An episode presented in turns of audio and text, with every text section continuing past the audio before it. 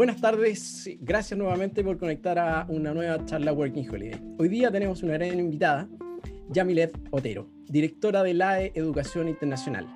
LAE tiene más de 15 años de experiencia asesorando chilenos interesados en estudiar en el extranjero, ya sea cursos de idioma, posgrados e incluso doctorados. Hoy conversaremos sobre los países en los que podemos estudiar y eventualmente también trabajar. Yamilet, buenas tardes, ¿cómo estás? Buenas tardes, Enrique. Buenas tardes, muchas gracias por la invitación. Feliz de estar acá. Gracias a ti por, em, por, aceptar esta invitación y bueno, adelante con tu presentación y al final hacemos preguntas y respuestas. Perfecto. Gracias nuevamente, Enrique. Buenas tardes a todos. Em, bueno, como le mencionaba a Enrique, feliz de estar acá. La verdad es que eh, nosotros como LAE nos dedicamos a ayudar a todos los chilenos que quieran estudiar en el extranjero. Eh, mi equipo y yo eh, lo vivimos. Yo lo hice dos veces. Soy colombiana y me fui a estudiar en algún momento a Australia y después me fui a estudiar a Inglaterra. Y creo que son de las mejores decisiones que he tomado en mi vida. Eh, y como lo viví, por eso me gusta tanto hacer esto. Así que espero que esta, este rato que vamos a estar juntos sea bien útil para ustedes.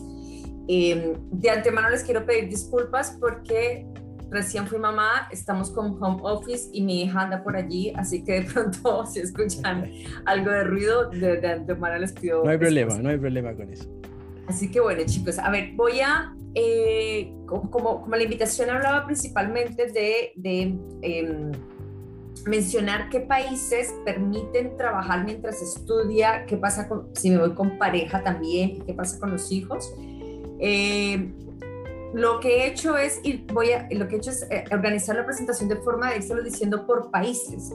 Em, yo eh, sugiero que traten un poco más de como de entenderla, eh, lo que les voy contando, que después les voy a mandar el, texto de lo que voy a contar, porque como es tanta información, pues va a ser fácil de pronto que al final digan, ya no me acuerdo de por dónde partimos, qué país sí permitía y qué país no. ¿sí? Eh, así que nada, traten un poco como de, más bien de seguirme eh, la conversación, que después les mandamos esta presentación, ¿ya? Bueno, la verdad quiero, voy a concentrarme en los cinco principales destinos angloparlantes eh, y he empezado, voy a ir hablando en la medida de cuáles son los países que nosotros encontramos que son más flexibles para los estudiantes internacionales en términos de permiso de trabajo, ¿sí? Entonces voy a empezar con Australia, porque realmente es el país que es más flexible. Eh, si yo viajo a estudiar a Australia, yo puedo hacerlo por menos de tres meses y en ese caso me voy con visa de turista, por lo cual no puedo trabajar, ¿sí? Eh, si voy con la visa Working Holiday, puedo trabajar hasta, perdón, puedo estudiar hasta seis meses. Ahora, con la visa de estudiante, que es lo que nos eh, llama hoy, eh, yo puedo tener una visa de estudiante siempre y cuando vaya a estudiar más de tres meses, cualquier tipo de programa, ¿sí? Entonces, aquí empiezan las diferencias. Si yo voy a estudiar un curso de inglés, puedo trabajar part-time mientras estudio y full-time durante las vacaciones. Algunas escuelas en Australia permiten que tú tomes unos breaks entre tu curso porque un curso de inglés no debería tener vacaciones, un curso de universidad sí. Pero si yo voy a hacer un curso, por ejemplo, de inglés de nueve meses, algunas instituciones te van a permitir estudiar tres meses de inglés y tomarte un break de un mes. Después tomar otra vez tres meses de inglés, otra vez un mes de break y a terminar con los últimos tres más un mes de break. Entonces, en ese caso podrían estar hasta un año, nueve meses estudiando y tres meses em, con break. Durante esos breaks pueden trabajar full time o viajar. ¿Sí? Perfecto. ¿Qué pasa con mi pareja? Eh, si yo voy como estudiante de inglés, yo puedo llevar a mi pareja en esa visa paquete de, como de familia y mi pareja puede trabajar part-time todo el tiempo. ¿Sí? Ahora, ¿qué pasa si me voy a estudiar un curso técnico? Es lo mismo. Mi visa me permite trabajar part-time mientras estudio, full-time durante vacaciones, ahí sí voy a tener vacaciones, y mi pareja puede trabajar part-time. Ahora, si voy a hacer un pregrado o un magíster, un posgrado, yo puedo trabajar part-time igual, siempre voy a poder trabajar part-time mientras estudie, porque mi trabajo es mi, mi estudio es full-time, no me va a permitir otra cosa, pero mi pareja sí va a poder trabajar full time.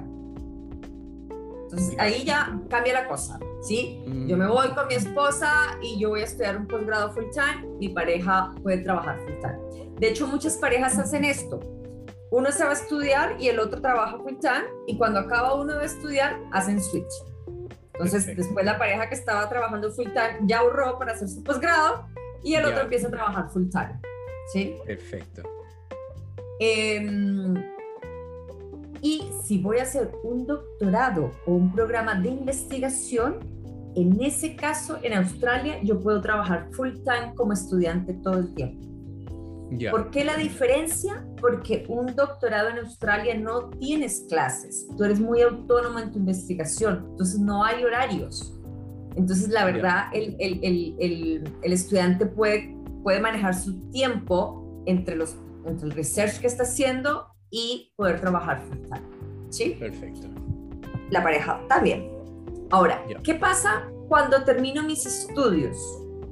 Cuando termino mis estudios de inglés o de un curso técnico, me dan un mes más de gracia y de ahí me tengo que regresar.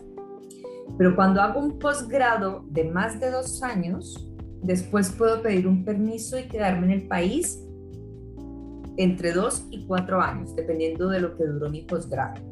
Si hago un, magíster de dos años, puedo quedarme dos años más. Si hago un doctorado, puedo quedarme cuatro años más. ¿Haciendo qué? Una consulta. Eh, en ese caso que tú estás planteando, que es muy, muy atractivo, eh, ¿ese es un permiso de trabajo sujeto a que haya una oferta de trabajo o lo voy a adquirir por derecho? No, no eh, está adquirido y te lo dan para que te puedas quedar buscando trabajo. Es un permiso de trabajo abierto que se llama, ¿no? Exactamente, exactamente. Un permiso de trabajo abierto, ¿qué, ¿qué, es lo que es? A lo mejor alguien no, no lo conoce. A ver, tienes como la, el estatus de visa para poder quedarte en el país y poder trabajar o buscarte, tienes como la, legalmente tienes la posibilidad de poder encontrar trabajo, ¿sí? De poder trabajar full time como podría ser un, como podría ser un, residente en Australia. Claro, o sea, eh, encontrar trabajo con cualquier empresa, cualquier empleador. Exactamente, no, como que la empresa que te vaya a contratar no, no va a tener esa limitante de decir, ah, es que le tengo que ser sponsor o me significa esto adicional porque es extranjero, no, porque para eso ya hizo un, programa de, eh, de estudios superiores de mínimo dos años.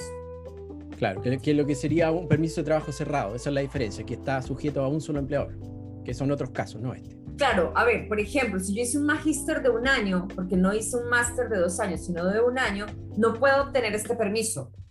Y resulta que me quiero quedar, la opción que tiene para quedarse es conseguir una empresa que le haga sponsor.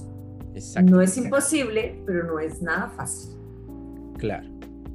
Ahora, Australia tiene algo y es que quiere descentralizar la migración de muchas personas a las ciudades principales como son Sydney, Melbourne, Brisbane, ¿sí?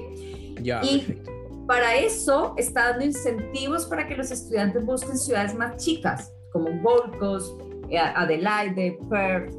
¿Y cuál? ¿Ah, ¿Qué hace parte de estos incentivos? Por ejemplo, si yo hago un magíster de dos años en Sydney, al terminar me dan dos años para quedarme más. Pero si lo hago en Adelaide, me dan tres años. Ah, mire, qué interesante. Ya, perfecto. ¿Ya? Entonces, em, y esto para mí, para mí cobra mucha importancia, esto que estoy mencionando ahora de, poder trabajar después, este permiso de trabajo después que de acabar el estudio. ¿Por qué? Porque cuando, si tú le preguntas a la mayoría de la gente, oye, ¿te quieres ir a hacer un magíster al extranjero? Por supuesto, el tema siempre es dinero para pagar, porque estos estudios no son económicos, ¿sí? Claro. Anteriormente Chile, bueno, hasta el año pasado teníamos Beca Chile, que fue una bendición, eh, porque quieramos o no, benefició a mil chilenos cada año durante más de 10 años, ¿sí? Claro. Pero, bueno, ya no sabemos si ese programa va a seguir. Entonces, ¿por qué hablo de que, de que para, mí es importante siempre mencionar este permiso de trabajo? Porque en, en, Chile anteriormente existía Corfo, que financiaba estudios en, en, el extranjero. Corfo cerró el crédito, pero los bancos que administraban este crédito lo siguen ofreciendo de manera particular. Y ah, perfecto. lo bonito que tiene este crédito es que te da hasta, dos, hasta cuatro años de periodo de gracia para empezar a pagar. Entonces, yo podría organizar y decir, ok, tengo los ahorros para, eh, para iniciar mi viaje y costearme mi costo de vida mientras estoy estudiando, ¿cierto? Pero necesito el financiamiento para todo o una parte de mi posgrado. Entonces, uso uno de estos créditos con banco privado, me voy a estudiar tranquilo, no tengo que pagar, el periodo de gracia va a ser 3, 4 años. ¿Eso qué quiere decir? Que yo voy a estudiar mi posgrado y que cuando tenga que empezar a pagar al banco, voy a poder estar trabajando usando este permiso en Australia, trabajando full time. Y entonces, la verdad, el crédito es pagable. ¿Me explico? Porque lo vas a pagar tú mismo con tu trabajo cuando estés ya en Australia trabajando full time. Y la realidad es que conseguir trabajo después de que tienes un título universitario de una universidad eh, local es muy diferente a irme como, como abogado de la Universidad Católica acá, porque nadie conoce quién es la universidad, o sea, las condiciones son muy diferentes después de que ya has hecho un estudio superior. Entonces, eh, es una, es, son posibilidades para quien esté mirando em, cómo lo hago, cómo me financio, ¿sí? Perfecto. Ahora, ¿qué pasa con los hijos? Los hijos, eh, esto sí es algo que, no, no están, no están eh, es importante tener en cuenta. Si yo voy con hijos y mi hijo tiene más de 5 años, antes de viajar tengo que matricularlo en un, en un colegio. Y esto tiene un costo entre 8 mil y 15 mil dólares australianos el año. ¿Sí? Perfecto. Solamente si yo voy a hacer programas de investigación, y esto va a depender de cada región, de cada, de cada eh, estado en Australia, puedo lograr que mis hijos paguen eh, colegiatura de local. Es decir, que sea mucho más bajo el costo. ¿Sí? Perdón, ¿en, qué condición? Pues... Lo que pasa es que cada estado de Australia ofrece, ofrece condiciones diferentes. Entonces, por ejemplo, el estado de New South Wales, que es donde está Sydney, no ofrece nada. Pero, por ejemplo, el estado de eh, Brisbane, el estado de Queensland realmente, si vas a hacer un doctorado, tu hijo paga colegiatura de local. Pero si vas a hacer un magíster normal, no. Pero el estado de Western Australia, yo sé que estoy dando mucha información, el de Western Australia, que es Perth, no importa si vas a hacer un magíster de investigación, un máster normal o un doctorado, siempre y cuando sea un posgrado, la educación de tu hijo es de local, te paga fee de local, ¿sí? Entonces va a depender de cada estado. Y ahí, obviamente, nosotros ayudamos a, a, a, a darles esta información, pero, pero hay que entrar como a hilar bien delgado. ¿sí? Claro. Eso es Australia. Y ya vi que me tomé 15 minutos, así que voy a tener que avanzar un poco más. Nueva Zelanda. Nueva Zelanda tiene muchas similitudes a Australia, así que voy a tratar de hablar de las diferencias, ¿sí? Y ir un poco más rápido. Nueva Zelanda, si yo me voy a estudiar un curso para que me den una visa de estudiante con permiso de trabajo, tiene que ser un curso de más de 14 semanas.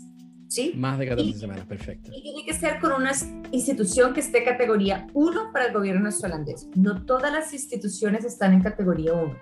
Así que eso es algo que tienen que chequear si yo voy a estudiar inglés o un curso técnico, puedo trabajar part-time, pero mi pareja no puede trabajar. No puede trabajar ya. Sí, esa es una, ya es una diferencia con Australia.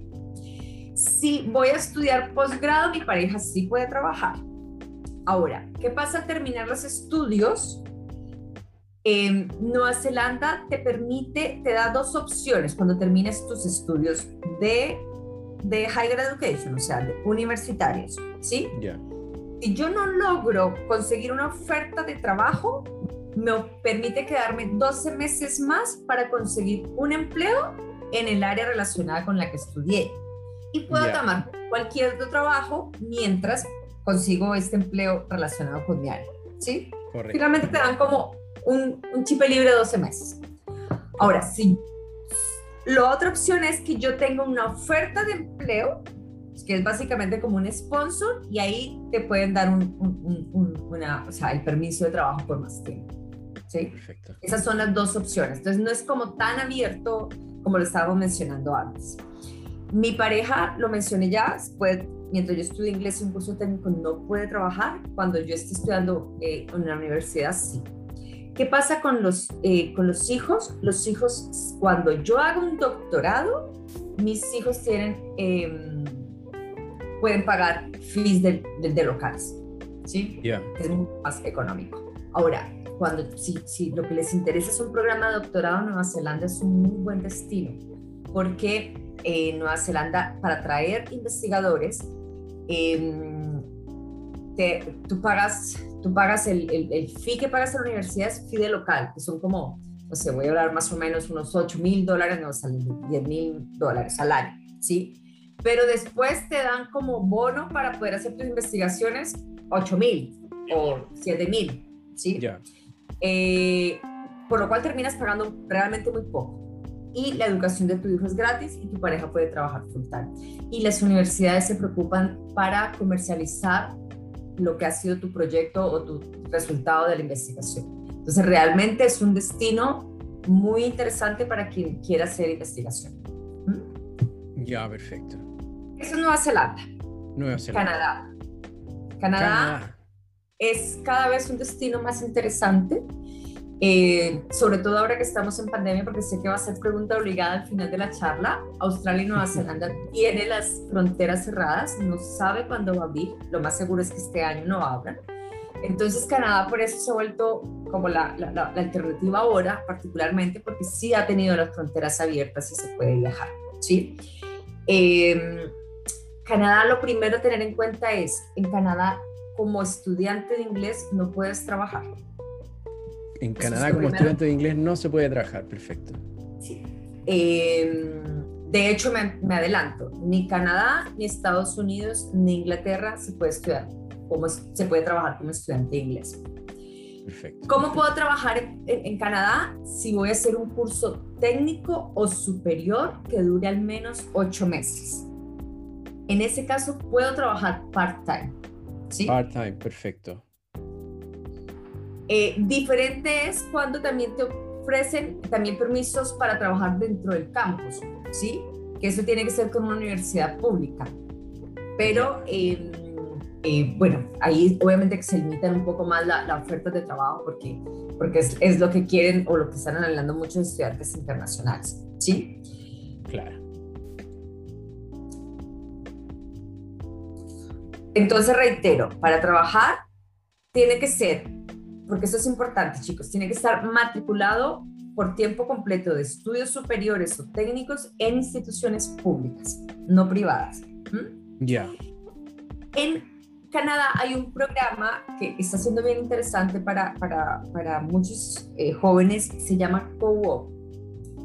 Básicamente es un mix entre estudio y trabajo.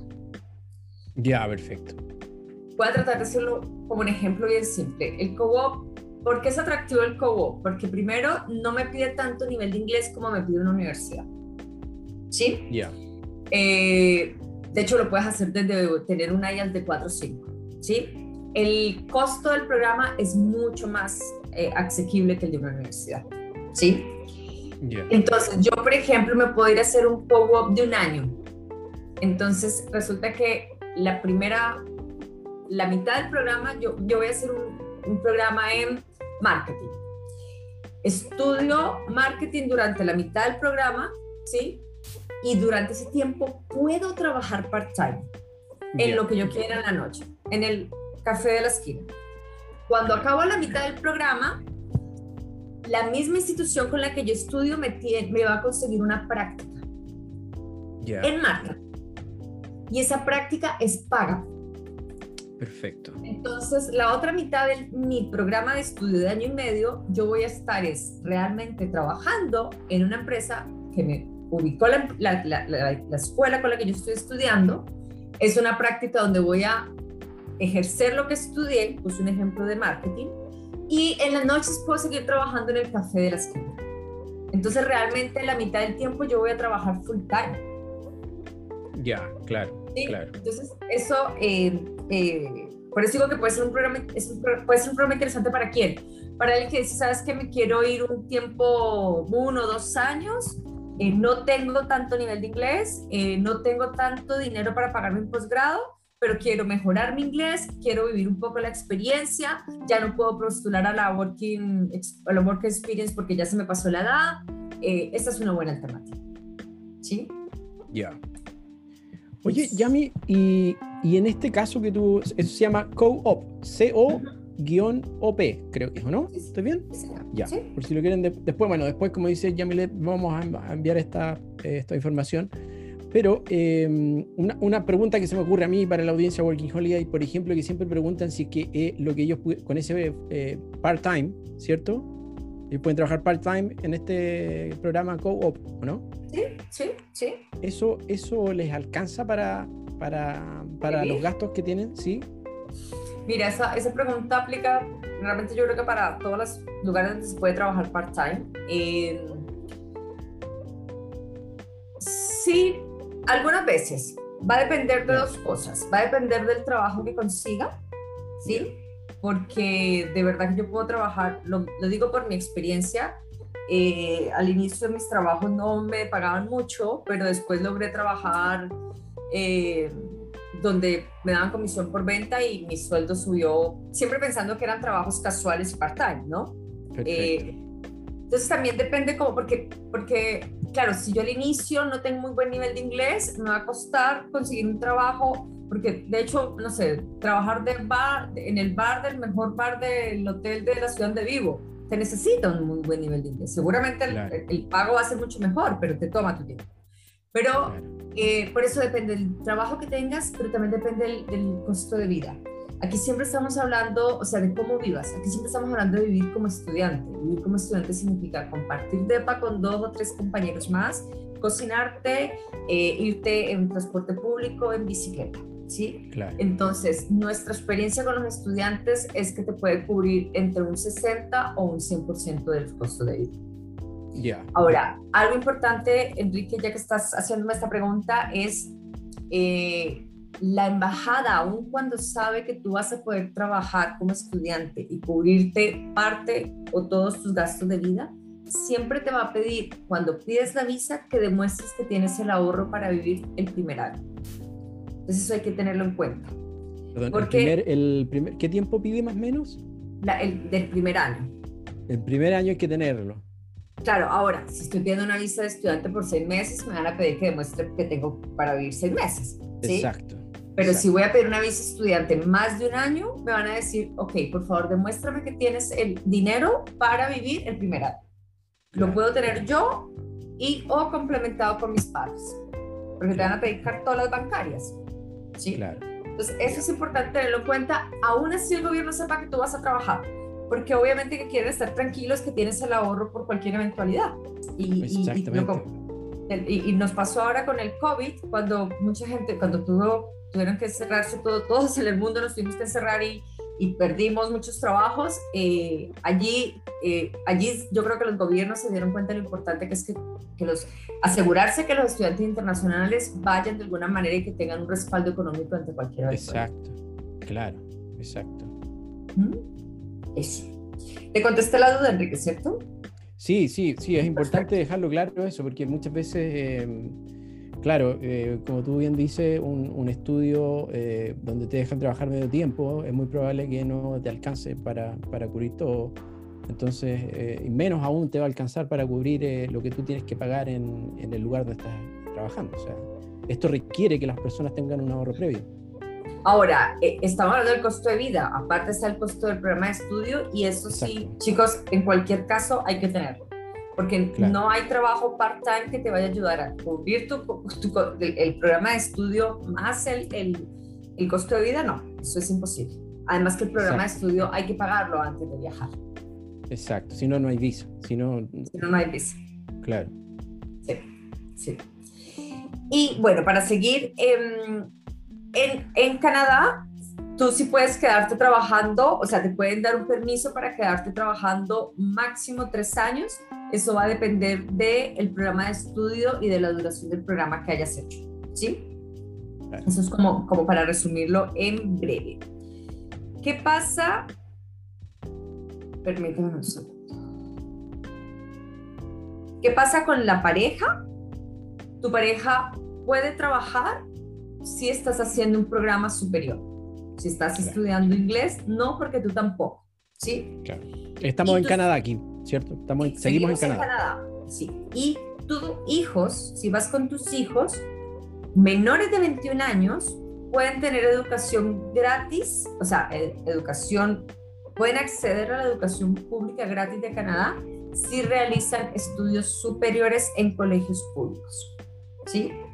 Tampoco es un beneficio para quien vaya a estudiar inglés. Realmente si yo me voy a estudiar inglés, voy a estudiar inglés y no más.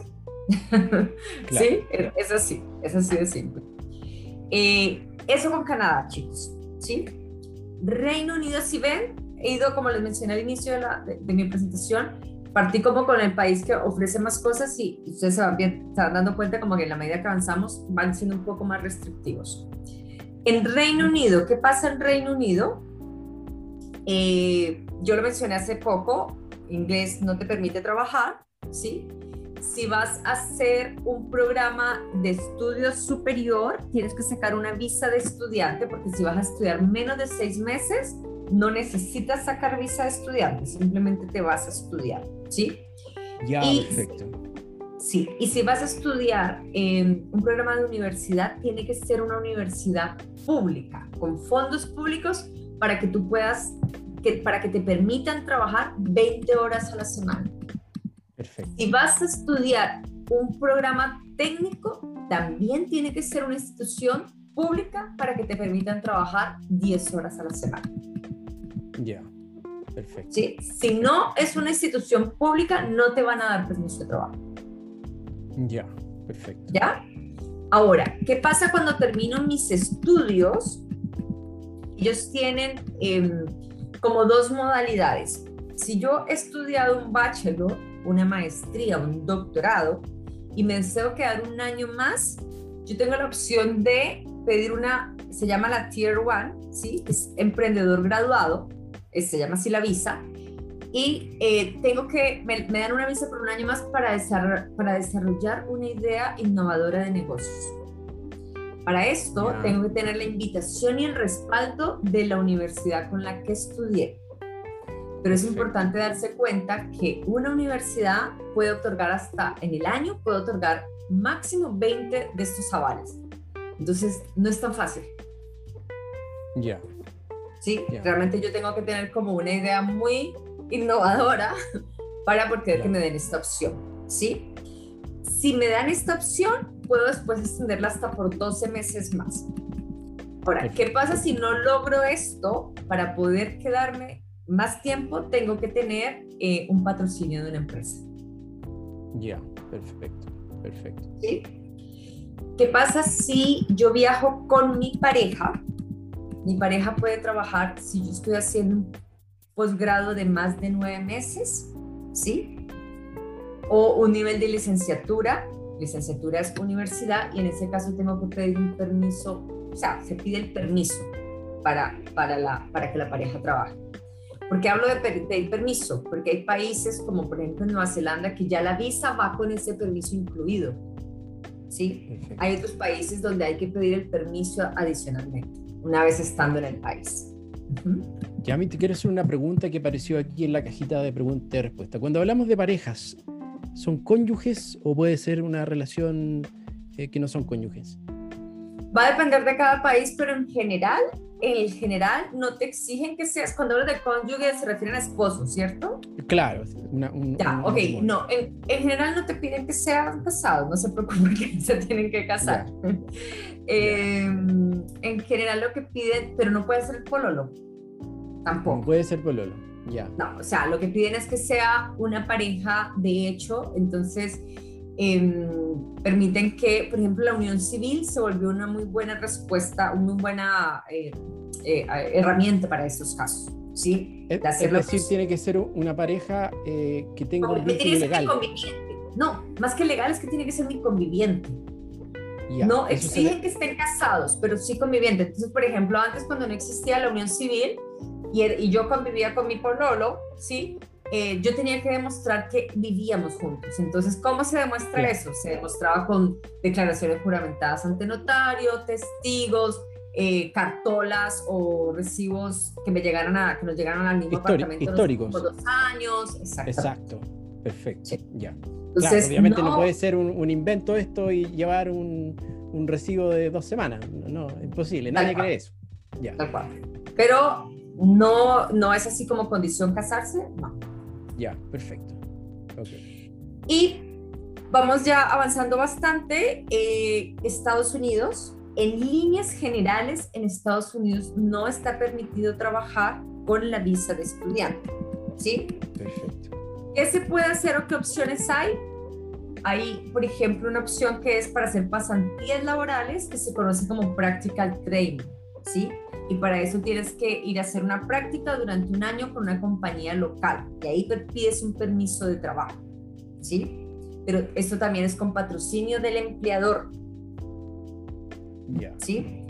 Em, en Estados Unidos se trabajan tres tipos de visa, ¿sí? Y ah, como la que acabo de mencionar, hay otra que es la visa de estudiante F1 académico. Y es para em, que solamente puedas trabajar dentro del campus. Con un tiempo limitado de 20 horas por semana. Tiempo limitado en general, en general es de 20 horas por semana. Pero aquí la limitante es que puedes trabajar solamente dentro del campus. Ahora, trabajar perdón, disculpa que te interrumpa, pero yo, yo pienso, para que, para que grafiquemos eso, ¿cuáles son los trabajos típicos que pueden haber dentro de un campus? Es que ah, eso precisamente iba a decir, como que... Ah, excelente. Porque los campus en las universidades afuera también, también son muy diferentes a los campus universitarios de acá, por simplemente por la magnitud. Son ciudades universitarias, ¿sí? Entonces, eh, claro, te encuentras hasta con bares dentro del campus cafés, supermercados, en farmacias. ¿Cuántos alumnos tiene un campus de ese tipo para, para hacer un... Una universidad puede tener 30 mil, 60 mil estudiantes. 30 mil, 30 mil, ya.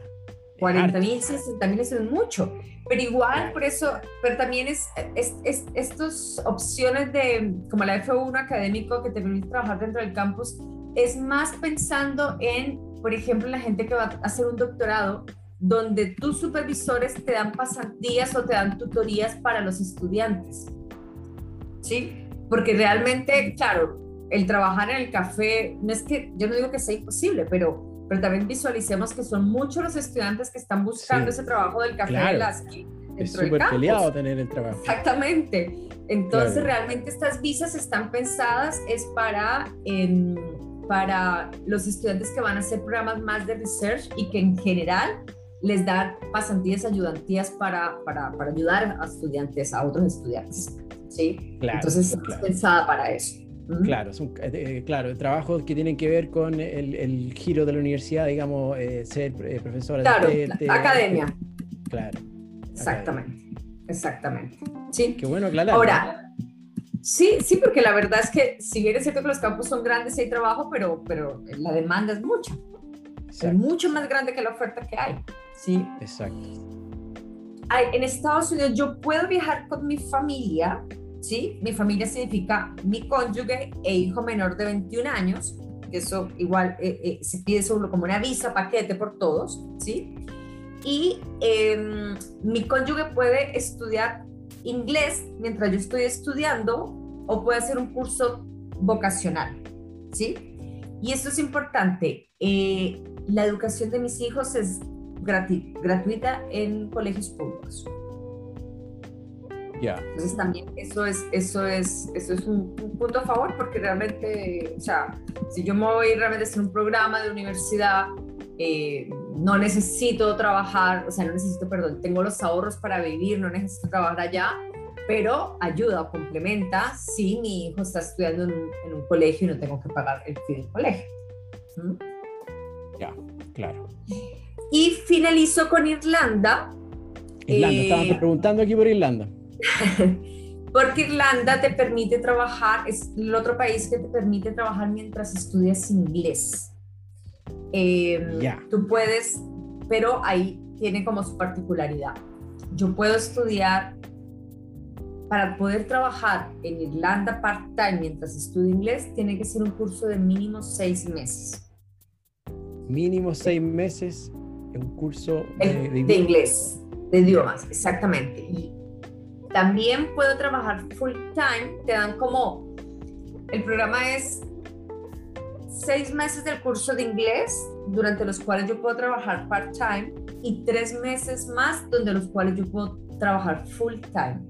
pero esos tres meses de más tienen que ser en ciertos periodos del año, que es cuando hay más demanda o hay más oferta laboral en el país, que es básicamente verano y fin de año. Ya, perfecto. Y eh, ahí se supone que esos tres meses que se puede hacer full time, eh, no hay que estar cursando nada, ¿no es cierto? Perdón. A los tres meses no, yo puedo trabajar full time nada más. Es decir, yo me podría ir a estudiar inglés eh, a partir de noviembre a estudiar inglés, termino en mayo. Bueno, entonces me voy en diciembre, termino en mayo y ahí viene junio, julio, agosto, que es verano, y esos últimos tres meses paso un verano rico trabajando full o trabajando claro. part-time. Claro, ahí en el fondo se genera un, paréntesis o, después de la escuela, en el fondo. Sí. sí. Perfecto. Sí. Ahora, esto a, a Irlanda viajas sin visa Em, y estando allá se pide la, el, visa y este permiso de trabajo. Ah, claro, eso algo yo sabía. En el fondo uno va y, ingresa y, y luego de tener eh, la escuela uno gestiona ya la visa. La escuela te ayuda. Perfecto. La escuela te ayuda, ¿sí? Ahora, hay programas especiales que no quiero andar mucho en esto porque tampoco es nuestra especialidad, pero hay algunas instituciones que representamos que lo ofrecen, que son los Demi-Pair, y es la posibilidad, por ejemplo, de alguien eh, desea, ok, yo me quiero ir a estudiar inglés, ¿sí? Eh, pero mi inglés es muy básico y me da miedo no poder encontrar trabajo y me quiero ir a la segura con trabajo seguro. Entonces hay instituciones que te ofrecen el programa de inglés más el DemiPer, que es básicamente cuidado de niños. Entonces eh, yo digo, ok, voy a, voy cuidar niños y voy a estudiar inglés. Eh, me va a estudiar voy a dar un ejemplo, ocho meses de inglés y los primeros cuatro meses los voy a hacer como de lugar. Entonces te vas, tú llegas a la casa de la familia con la que vas a trabajar, vas a vivir en esa casa, vas a tener a tu cuidado el niño o los niños, ¿sí? Eh, y esa casa te va a dar, en contraprestación de tu trabajo, te va a dar la vivienda y la comida. Y te va a dar, en algunos casos, la mayoría te da algún dinero más de bolsillo para los buses, qué sé yo. Eh, y te da el espacio para que tú puedas ir a la escuela a estudiar y hacer tu estudio adicional en la casa. ¿Sí? O sea, se puede perfectamente complementar esas dos cosas, el cuidado de los niños y estudiar tu curso de inglés. Entonces, esto sirve como digo, perdóname, que esto sirve como digo para alguien que está más tímido, que quiere irse por, a lo seguro, porque desde que llegas estás llegando con, con esto garantizado. Y ¿Por qué doy el ejemplo de no solamente cuatro meses? Porque de pronto yo digo, ah, a los cuatro meses ya mi, inglés ha soltado, ya me he hecho amigos y ya me voy de la casa a cuidar niños, me voy a vivir con un amigo y ahí ya consigo trabajo en el café de la esquina. Perfecto. Hoy una consulta. Eso, eh, esto de cuidar niños, ¿es indistinto si es hombre o mujer el postulante? ¿El interesado? No, esto no, sí, esto no tiene nada que ver con... Ya. Perfecto. Porque tengan que ser niñas, no. No, es bueno aclararlo. aclararlo. sí, eh, aclararlo. No, no, no, es, el es perfectamente para no, No hay limitación, no hay restricción. No, no. Perfecto. Ahora, es un programa, mira, ese programa es súper bueno, yo lo encuentro fantástico, solo que hay mucha aprensión. Yo he encontrado, y esto lo digo con respeto, eh, yo he encontrado que hay mucha aprensión porque, porque se piensa que, que afuera eh, van a ser mal no, la palabra no maltratados, pero como que no, no, no van a ser bien recibidos o no lo ven bien porque les da un poco de presión, ¿cómo yo voy a cuidar niños?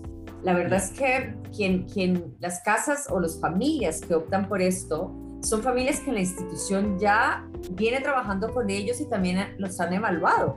Entonces, eh, es gente buena, es gente con valores, es gente con una muy buena situación económica. Sí, o sea, yo, yo conozco de chicos que me han mandado a hacer de mi per que el fin de semana están en Gold y están en un barco. ya, ya quisiera yo. O se van en avión, van a otro país y, tienen su propio avión esa familia. Entonces, em, y con un trato muy bonito, porque finalmente eres la persona que está cuidando a sus hijos, ¿sí? Claro, em, Así que yo, de verdad, yo lo veo como muy bonita experiencia. De pronto, si yo me voy a ir a estudiar, como vuelvo al ejemplo, los ocho meses, de pronto no pasarte los ocho meses en, en la casa familia, porque también parte de la experiencia a vivir con otras, otros estudiantes y, y vivir la vida loca también un poco. Pero al inicio yo lo encuentro muy buena alternativa. ¿sí? Y casi todos los países ofrecen esta, esta opción. Ya. Eso Enrique, eso era lo que quería contar. Como eh, yo sé que fue mucha información, lo mencioné al inicio, eh, pero traté como de, de, de, eh, de clarificar como punto por punto, exactamente. Claro. Oye, yo creo que tienes varias preguntas. Sí, bueno, agradecer nuevamente tu, tu, participación y tu exposición. es harta información y como dijimos, esta información la vamos a enviar a los correos. Em, para que ustedes puedan eh, revisarla con calma y eventualmente después escribirle directamente a, a Yamil. Em, mira, tenemos acá eh, muchas, muchas preguntas.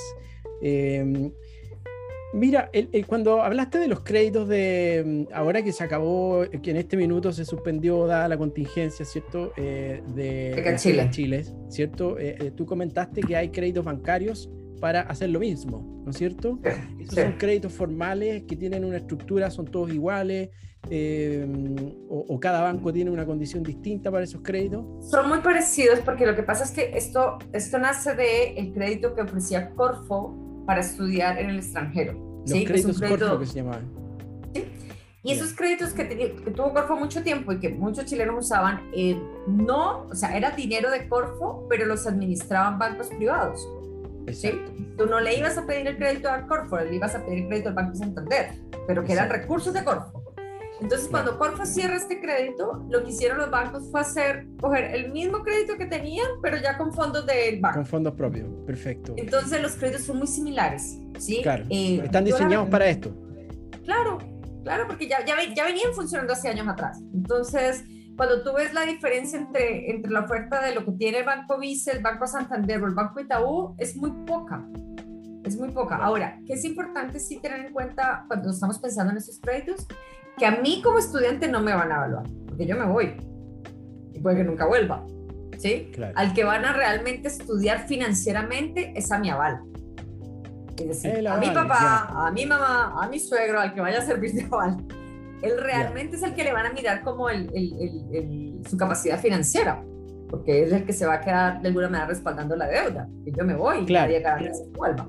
Exactamente, porque em, de lo que yo entendía, las, las becas Chile tenían un, requisito, una exigencia, que la persona tenía que volver a Chile, ¿no es cierto?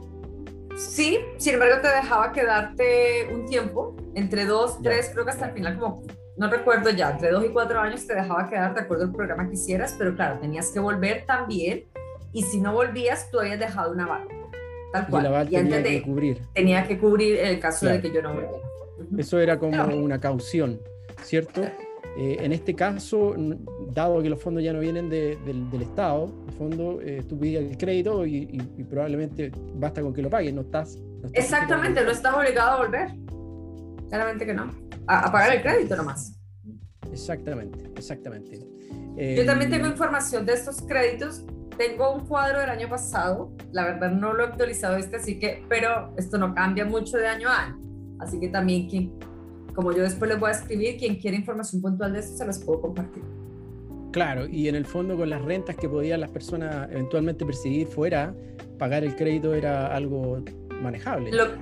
o sea, lo que pasa es que lo mencionamos, una cosa es el trabajo que yo voy a conseguir como estudiante al inicio en el café de la esquina y otra cosa es ya como egresado de un MBA de la Universidad X cuando eh, ya llevo tres años en el país porque estaba estudiando. O sea, las condiciones cambian. Perfecto. Eh, a ver, voy a ir revisando las preguntas. Eh, Mira, aquí hay una pregunta de Rodrigo Cortés. Te da las gracias por, por la presentación y él pregunta en el caso específico de un postdoctorado. Eh, pregunta si los criterios son los mismos. Me refiero a. ¿No? No lo Cambian cosas. Sí, no lo sé. Es diferente, pero no lo sé. Sí, lamentablemente es, a este ese alcance no tenemos nosotros porque es como un programa bien particular que normalmente eh, lo ven los investigadores de cada una de las universidades. Entonces no tenemos, no, no, no, no, no, no, nuestra asesoría no alcanza ese programa. Entonces Hay no, que verlo directamente. Ya, perfecto. Y una pregunta típica que hacen aquí eh, es el nivel de inglés que se pide para los posgrados. Eso eh, en general, en términos generales, en, términos generales. En general estamos hablando de IELTS de 6.5 y TOEFL entre 90 y 100 las versiones académicas. Sí. Las versiones académicas. Ahora, tengamos en cuenta en algo, tengamos en cuenta algo. Si yo tengo un nivel básico, eh, llegar a este nivel de 6.5 IELTS o 90 en TOEFL estudiando fuera eh, un curso intensivo de inglés, me toma un año. Ya. Se lo digo así para que con esa línea de tiempo ustedes digan, ok, ¿cuánto tengo yo? Yo no tengo básico, tengo intermedio, entonces ¿cuánto debería tomarme aprox? ¿Sí? Pero si yo tengo un básico y yo quiero llevar a un nivel avanzado para hacer una universidad, te va a tomar mínimo un año. Claro, es importante el tema del idioma. Oye, preguntan acá en el caso, en, la pregunta de Rodrigo, eh, yo creo que él se refiere aquí a una pregunta en relación a las becas, pero que las universidades entreguen directamente. A ver, sí, eh, las universidades, todas las universidades son... Eh, el tema de las becas de, de las universidades, que ellas ofrecen em, es totalmente diverso, porque cada universidad y cada facultad, eh, cada año es libre de decidir qué ofrece o qué no ofrece. Entonces no hay una, o sea, hay algunas universidades que, por ejemplo, te, ofrecen una, siempre sabemos que hay una oferta de 5 mil dólares a estudiantes latinoamericanos. Nosotros siempre sabemos que, ya, yo veo que el posgrado cuesta 40 mil, sabemos que son 35 mil porque siempre dan una, pero son casos muy puntuales. En general, cada facultad ofrece becas diferentes. Ahora, la verdad es que con la pandemia, las universidades se han visto afectadas y han reducido mucho su oferta de becas. ¿Dónde realmente la oferta es más generosa en becas para investigadores? ¿Por qué? Porque las universidades siempre quieren atraer investigadores. Entonces, siempre para un investigador va a ser mucho más fácil conseguir una beca que para alguien que quiera hacer un posgrado eh, presencial, un magíster, un máster presencial. Claro, eh, becas de pregrado probablemente son más escasas aún, ¿no? son más escasas O sea, a, ver, becas 100% de pregrado o magíster, eh, yo creo que difícilmente van a encontrar, pero eh, allí tienen que hacer la búsqueda universidad por universidad. Claro, claro. Y aquí Jorge Soto pregunta, si tengo un nivel de inglés A2, A2, ¿se recomienda trabajar y a la vez estudiar inglés en Nueva Zelanda? Yo no sé qué es lo que es un nivel A2, no sé si eso eh, ¿Se entiende? Ya les voy a decir, sí, sí, porque igual hay equivalencias, yo nunca me, no me acuerdo. Es, A2 es bajo. Es bajo. A2. Em, Tiene que nivelar. O sea, A2 es, es, es, sí, es como menos que, aprox, si no me equivoco, es como un 4, 5, un 4. ¿Y cuál es la pregunta? Eh, era, si tengo un nivel A2, ¿se recomienda trabajar y estudiar inglés en Nueva Zelanda? Eh, probablemente quiere entrar a la universidad. Es que sí, tienes que estudiar inglés, o sea, tienes que mejorarlo. Eh, y claro, en Nueva Zelanda podrías trabajar mientras estudias inglés. Claro, ya, pero con ese nivel hay que trabajar y mejorar el idioma para poder optar a, ingresar. Yo, yo ninguna, ninguna universidad te va a permitir en ingresar, empezar los estudios si no tienes el nivel que te exige. Claro. Eh, otra pregunta que hay acá de Constanza, y la voy a hacer general. Eh, para mm, ingresar a estos estudios de, pregrado, de posgrado, ¿hay que validar el título? No. O sea, no. La mayoría de veces no. Para estudiar como tal, no. Eh, yo creo que programas muy, muy específicos pero sin embargo hay que tener en cuenta que hay carreras como son carreras de medicina o veterinaria, psicología, que tú puedes hacer el posgrado, pero no te van a dejar tocar eh, pacientes. Ya, por, disposición local. por normativa legal local. Claro, porque para poder hacerlo tendrías que validar tu título. Exacto. Sí, entonces la respuesta, si la hago puntual, es para estudiar el posgrado no es necesario, pero con la claridad que hay ciertas carreras como estas que menciono que no te van a dejar tocar un estudiar, un paciente. Claro. Aclaremos quizás qué, qué, lo que significa validar o convalidar un título. Es diferente a, a mostrar eh, las credenciales de la universidad. Eh, eh, claro, es, es, hacer que mi título, o sea, es hacer todo un proceso ante el, como acá le llaman colegio o la asociación a la cual pertenece mi industria, eh, donde ellos validen que mis estudios eh, corresponden a lo que el país exige para poder ejercer. Exacto. En general, esto eh, aplica a ciertas, a ciertas carreras, derecho, medicina, em, a ver qué se me puede pasar, em, como muy puntuales, algunas ingenierías, pero, pero son, son las menos las que piden convalidar que, que el general de las cartas. Claro. Oye, eh, ¿cuál era el nombre, si puedes repetir por favor, del programa para cuidar niños? Demi-Per. D-M, sí, D-M-I, si no estoy mal, y pa, P-A-I. E. ¿Es, distinto al au pair? ¿Es distinto al au pair? Sí, porque el au pair no tiene programa de estudios incluido. Solamente irte a trabajar como niñero o niñera. Perfecto. Entonces, en eso no me involucro, porque todo lo que yo eh, me involucro tiene que ver un programa de estudios. Claro, claro. A ver, eh,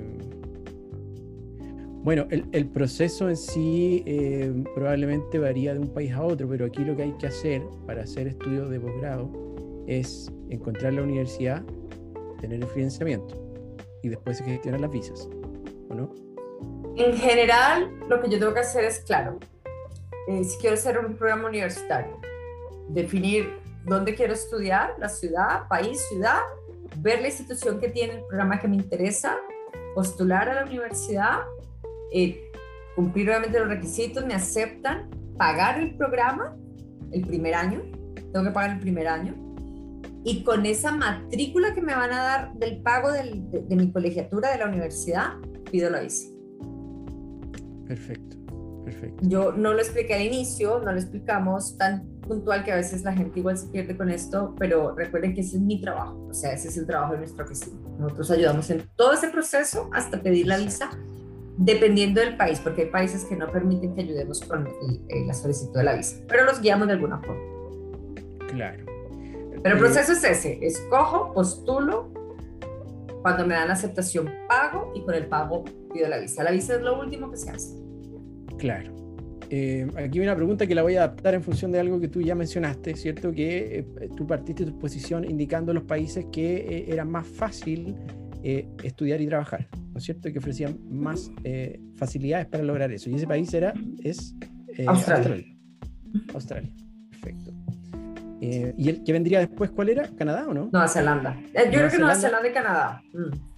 Nueva Zelanda, Canadá. O sea, Nueva Zelanda lo puse primero que Canadá porque Nueva Zelanda permite que un estudiante de inglés trabaje, Canadá no. Exactamente, exactamente.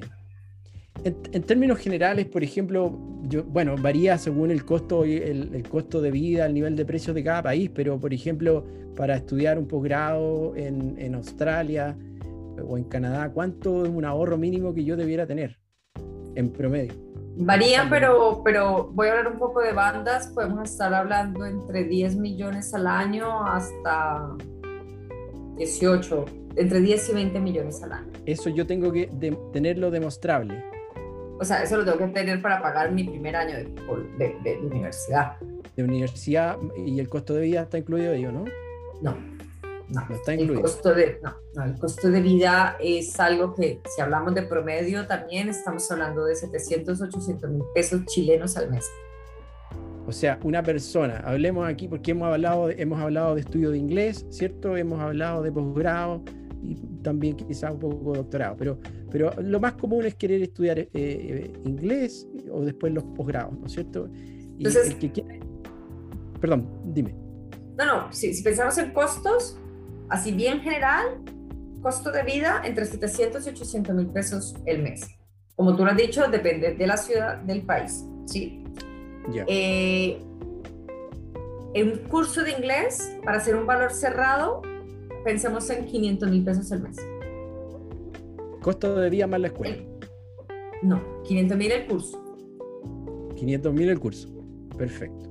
Mensual. Por eso, sí, Costo de vida ya lo mencionamos. Aparte, el curso de inglés, promedio así cerrado, 700, 500 mil. Puede ser un poquito más, pero 500 puede ser como un valor para colocar. Perfecto, perfecto. Recordemos que... Dime, dime, de ahí voy a hablar Los cursos técnicos hay lugares donde puedes conseguir un curso técnico que puede ser el mismo valor de un curso de inglés o un poco más, y ahí estaríamos hablando entre, eh, empezando todas las divisas, entre eh, 12 mil, 18 mil dólares australianos, canadienses, neozelandeses, que son muy similares al año. O sea, es un poquitito más que el curso de inglés, ¿sí? Y la universidad, eh, depende también de la universidad, si es pública o no del país, pero, pero, yo creo que podemos estar hablando entre 10 y 20 millones de pesos el mes, el año, perdón, el año. Claro. Claro, aquí, bueno, recordar a la audiencia que hemos hablado de varios tipos de estudios en distintos países, ¿cierto? Eh, por lo tanto, hemos, aquí estamos hablando de promedios. Eh, yo creo que quizás lo mejor es después tomar contacto con Yamilet y plantearle el objetivo que uno tiene, los países que te interesan, el tipo de estudio que quieres hacer. Ahí ya van a poder ustedes tener algo más certero y prepararse para, para esa instancia. Eh, a ver. Sea, la verdad es que, mira, yo, en esto eh, quiero, porque, pero yo lo partí diciendo, o sea, hay, hay como realidades. Querer estudiar afuera es el sueño de muchos. Yo lo viví cuando lo hice también. Pero lamentablemente hay que contar con recursos. Eh, si, si partimos de lo más básico que es, que es lo más, que es lo más eh, como el, lo que, el curso más corto que una persona puede pedir es un curso de inglés por seis meses. ¿Sí? Y para pensar en eso, ya allí tienes que tener suma 3 millones del curso de inglés, más 4 em, millones y medio, 5 para demostrar, no que los tengas que pagar, pero tienes que demostrar que los tienes. Ahí estamos hablando de alrededor de 8 millones de pesos. Okay, como ahorro, más el pasaje aéreo, más la visa, o sea, 9, 10 millones de pesos. Insisto, no lo tienes que pagar todo, pero para demostrar a la visa y pagar el estudio es lo que tienes que tener aprox. Marco Talamilla pregunta, ¿qué se entiende por un curso técnico? Es un curso, qué buena esa pregunta, porque es lo mismo que yo, acá cómo le llaman, es un curso, un curso en Duoc, en INACAP.